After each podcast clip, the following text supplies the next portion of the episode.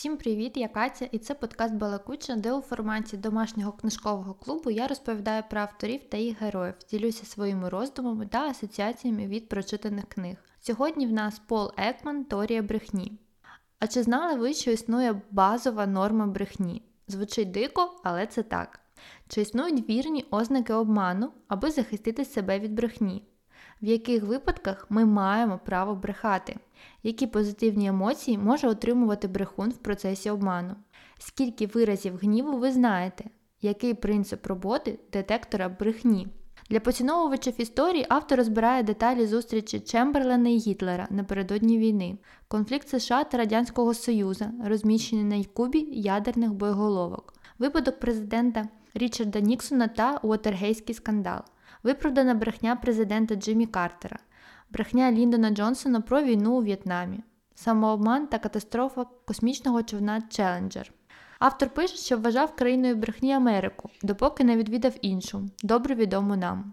Усі деталі в сьогоднішньому епізоді. Декілька слів про автора. Пол Екман сучасний американський психолог, професор Каліфорнійського університету, визнаний спеціаліст у сфері психології емоцій, міжособистісного спілкування, психології та розпізнавання брехні. Цього року йому виповнилося 90 років. Має науковий ступінь доктора філософії та наукове звання професор. Екман присвятив більше 30 років вивченню теорії брехні. Він консультує відомих політиків, підприємців, різні міністерства та агентства федерального уряду США. У 1971 році Пол Екман був удостоєний нагороди Національного інституту психічного здоров'я за досягнення у сфері наукових досліджень. Він отримав цю нагороду у 1976, 81, 87, 91 та 97 роках. Національний інститут психічного здоров'я підтримував дослідження Екмана стипендіями, грантами та преміями впродовж 40 років. Статті та інтерв'ю з доктором Екманом були надруковані у популярних журналах, таких як The New York Times, The Washington Post, Time Magazine, The New Yorker. У 2001 році Екман співпрацював з Джоном Клізом для документального серіалу BBC Людське обличчя. Для нас він може бути знайомим за серіалом Торія брехні Lie to Me 2009 року, оскільки він був натхненником та консультантом цього серіалу. Також виступив як прототип головного героя, доктора Лайтмена, якого талановито зіграв Тім Рот. Пол Екман також співпрацював з режисером і аніматором студії Pixar у підготовці фільму Inside Out або Думками на виворі 2015 року. У 2001 році Американська асоціація психологів назвала Пола Екмана одним з найвидатніших психологів ХХ століття, а у 2009-му журнал Time включив його до списку 100 найвпливовіших людей світу. Слід зазначити, що доктор Екман критикується своїми колегами. Наприклад, іноді його дослідження ґрунтуються на предметній групі, яка складається зі студентів-першокурсників коледжів, що викликає обурення колег. Також Екман відмовився подати одну зі своїх наукових робіт на рецензування, стверджуючи, що розкриття деталей його роботи може відкрити державну таємницю та загрожувати безпеці. На думку критиків, це спроба захистити свої роботи від методологічної критики в експериментальній психології. Незважаючи на дорікання, доктор Екман є співавтором більше ніж восьми книг. Також самостійно написав та видав більше семи книжок, не рахуючи перевидань. Сьогодні він очолює Paul Ekman Group, компанія, яка займається розробкою методик та навчальних пристроїв у сфері визначення емоцій та микровиразів. Він має власний сайт, на якому можна придбати тренінги з мікровиразів, різноманітні воркшопи та записи лекцій, аби самостійно опанувати мистецтво розпізнавання брехні. Загальні деталі книги. Жанр психологія і взаємини, психологія особистості. Рік видання 2019, видавництво KM Books. Важливо зазначити, що вперше книга була видана у 1985 році. Сюжет. Оскільки це не художня література, то сюжет побудований на основі 12 розділів, є слова подяки, епілог, додаток, алфавітний показчик. У книзі дуже-дуже багато приміток, виносок на всі уривки, цитати, деталі експериментів або перемов, які автор наводить як приклади.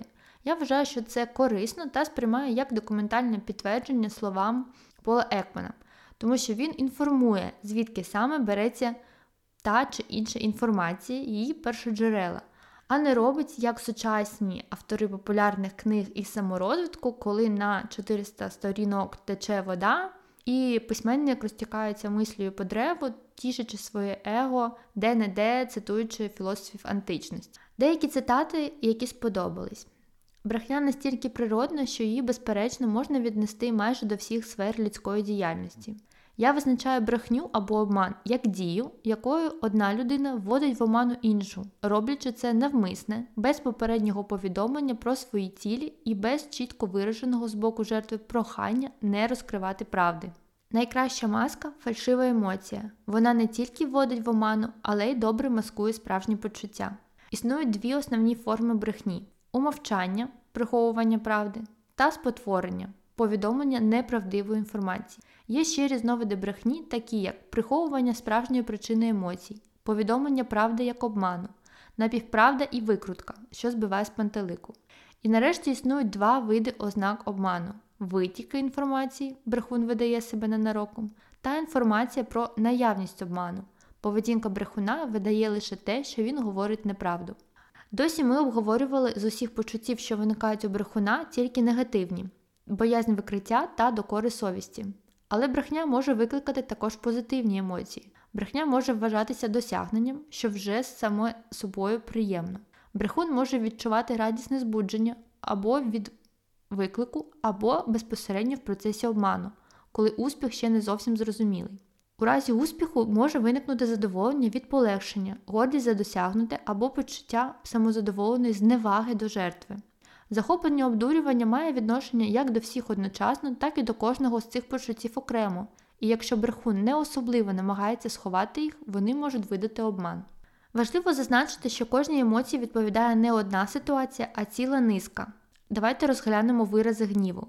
Гнів відрізняється за перше, своєю інтенсивністю, від легкого роздратування до люті. По-друге, ступеня контрольованості від вибуху до прихованої злості. По-третє, темп розвитку від раптового спалаху до повільного кипіння. Четверте. Темпу згасання від раптового до затяжного. П'яте. Накалу від киплячого до холоднокровного. Шосте. Ступені щирості від непідробної до награної, як у батьків, які лають свою неслухняну, але кохану дитину. Автор пише, що вважав країною брехні Америку, допоки не відвідав Радянський Союз. Наводить приклади брехні політиків щодо заниженої кількості загиблих під час блокади Ленінграду, масштабів трагедій на Чорнобильській АЕС. Виявлення брехні це порушення права на приватне життя, права кожного тримати деякі почуття чи думки при собі. Незважаючи на існування ситуації, коли таке порушення виправдане, кримінальне розслідування, покупка машини, обговорення умов контракту тощо, є й такі сфери життя, де передбачається, що людина має право приховувати свої особисті почуття і думки і чекати, що інші приймуть те, що він вважатиме за потрібне повідомити. Брехня державних діячів все ще є подією, яка викликає засудження, а не захоплення. Брехня та корупція є частиною нашої історії. Вони не є новими, але досі все ще розглядаються як відхилення від норми. Ми все ще віримо, що можемо позбутися шахраїв. А Що я тут можу сказати? Пройшло майже 40 років з моменту першої публікації книги, але у світі, на превеликий жаль, нічого на краще не змінилося з брехнею на державному рівні. Складається враження, що людство ходить по колу та все ніяк не може перейти на новий етап та скоріше деградує. Чи є якісь схожі твори, які спадають на думку? Це, мабуть, моя перша книга саме з теорії брехні, тому навести приклади саме з цієї тематики я не можу, проте є варіанти науково-популярних книг з непоганою аргументацією та деталізацією. Перше це генії та аутсайдери Малкома Гладуела. Книга розповідає про певні закони життя, які вивів автор, згідно яким влада, успіх, гроші та слава розподіляються серед людей по-різному. І цьому є нібито пояснення та причини. У своєму творі Гладуел пояснює, чому видатні хокеїсти народжуються, як правило, в січні, і чому азіатським школярам математика дається легше, ніж іншим. І якщо ви хочете стати престижним нью-йоркським адвокатом, треба народитися євреєм. Звучить трохи дивно, але вважаю, що для загального розвитку та іншого погляду на деякі звичні речі книга варта уваги. Друга рекомендація це Ерік Берн, ігри, у які грають люди. Ще в нього є друга книга Люди, які грають в ігри. Ця книга описує різноманітні прийоми, тактики, ігри, які відбуваються в нашому житті, навіть за умови, що ми нібито офіційно не брали в них участі. Цей твір цікавий, аби дізнатися характеристики цих ігор, або ж схеми поведінки, вміти їх визначати, усвідомлювати правила гри та мати набір інструментів, аби самостійно обирати, скажімо, напрям руху гри або ж колір фігури, якою ви будете управляти. Оскільки ми живемо в суспільстві і комунікація це невід'ємна частина нашої щоденної рутини, то ця книга може стати корисним посібником для більш усвідомлених дій з боку кожної людини. Читаю короткий уривок, аби можна було зрозуміти стиль написання автора. Голос. Голос для характеристики людської мови навіть важливіший, ніж слова. Тут найбільш поширеними ознаками брехні є паузи. Паузи можуть бути тривалими або занадто частими. Затримки перед словами, особливо під час відповіді на питання, завжди наводять на підозри. Підозрілими є також короткі паузи, якщо вони трапляються дуже часто. Ознаками брехні також можуть бути мовні вигуки, наприклад, гм, ну, е, повтори, наприклад, я я маю на увазі, що я подовжені склади, наприклад, мені дуже сподобалося. Ці голосові ознаки брехні, мовні помилки і паузи можуть відбуватися за двома схожими причинами. По-перше, брехун не продумав лінію поведінки заздалегідь, якщо він не очікував, що доведеться брехати, або був до цього готовий, але не передбачав якогось певного питання, він може вагатися або робити мовні помилки. Або ж брехун підготувався добре. Сильний страх викриття може змусити запинатися навіть підготовленого брехуна, який може раптом забути продуману заздалегідь лінію поведінки. Боязнь викриття посилює помилки також у погано підготовленого брехуна. Коли він чує, як неправдиво звучить його брехня, він починає ще більше боятися бути спійманим, внаслідок чого збільшується кількість пауз і мовних помилок. Тон голосу також може видавати брехню. Більшість людей вважають, що тон голосу відображає поточні емоції, проте це ще не доведено науковими дослідженнями. Налічується багато способів розрізняти приємні і неприємні голоси, але поки невідомо, чи буде голос звучати по-різному за різних негативних емоцій під час гніву, страху, смутку, відрази або презирства. Ймовірно, з часом такі відмінності будуть виявлені. Наразі ж розглянемо те, що вже відомо і може виявитися корисним. Найбільше вивченою ознакою прояву емоцій у голосі є підвищення тону. Те, що у засмучених людей висота голосу зростає, показали майже 70% експериментів. Насамперед, це стосується ситуацій, коли люди відчувають гнів або страх. Є деякі свідчення того, що під час смутку висота голосу знижується, але це ще не доведено. Ученим поки невідомо, чи змінюється висота голосу під час хвилювання, суму, відрази або презирства. Інші ознаки емоцій, хоча й так добре вивчені, видаються більш надійними. Гучніша і швидка мова під час гніву або страху, або тихіша і повільна мова під час смутку.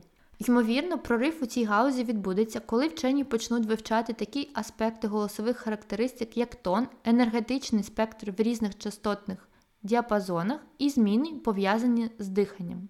Емоційні зміни голосу сховати непросто. Якщо брехня стосується головним чином поточних емоцій в момент проголошення брехні, то шанси, що відбудеться витік інформації, досить великі. Якщо метою брехні є приховування страху або гніву, голос буде звучати вище і голосніше, а мова, можливо, швидше. Прямо протилежні зміни голосу можуть видати смуток, який намагається приховати брехун. Асоціації. Під час читання здавалося, що я повернулася на лекції в університет, коли якісь подвоєні пари, що тривають безкінечність. І навіть якщо тема лекції тобі цікава, проте подекуди важка академічна мова, перенасичення деталями, описами всіх експериментів, історичні довідки, вони дуже навантажують мозок. Я фізично відчувала, як втомлююсь від читання. Це не вигадка і не перебільшення з мого боку, це лише підтвердження того, що мій мозок відвик від активного навчання та складної інформації. Це неприємно визнавати, але така вже є правда. Чесно можу зізнатися в тому, що дивитися серіал Теорія брехні колись було набагато приємніше, аніж зараз читати саму книгу. Загальні враження. Іноді було відчуття, що мені на груди поклали бетонну плиту і стає важче дихати. Це бувало під час читання глав, де описуються різні історичні фрагменти з перемовин політиків ХХ століття. Від того, що Пол Екман багато разів повторює в книзі, що виявити брехню на 100% неможливо, і навіть усі технічні пристрої, дослідження емоцій, тощо не можуть гарантувати того, що ми дійсно можемо дізнатись правду, від цього стає дуже сумно та з'являється почуття розгубленості. Тому що навіщо тоді це все взагалі, якщо у фіналі дізнатись правду виявляється майже неможливо. Щодо стилю написання та мови, автор пише важкі, довгі, громісткі, складносурядні речення. Під час читання одного речення на півсторінки ти не пам'ятаєш, що було на початку. Чи є корисною ця книга? На мою думку, так. Чи варто її читати?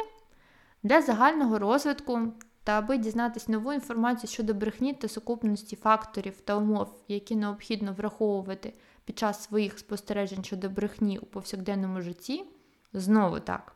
Скоріше за все, ви не станете верифікатором та не будете досліджувати брехню людей на якомусь високому рівні, проте як експеримент або гра навіть у звичайній рутині, це може бути цікавим. Так само, якщо ви готові бути чесним із самим собою, тоді книга може вплинути на те, як часто та за яких обставин ви будете брехати, тому що брешуть всі. Але як само, з яких причин, в яких умовах, усвідомлено чи заздалегідь сплановано та продумано, це вже інше. Не можу сказати, що книга Теорія брехні мені саме сподобалась, проте я точно вважаю її вартою уваги та корисною для розширення світогляду. Приємного читання та дякую за прослуховування.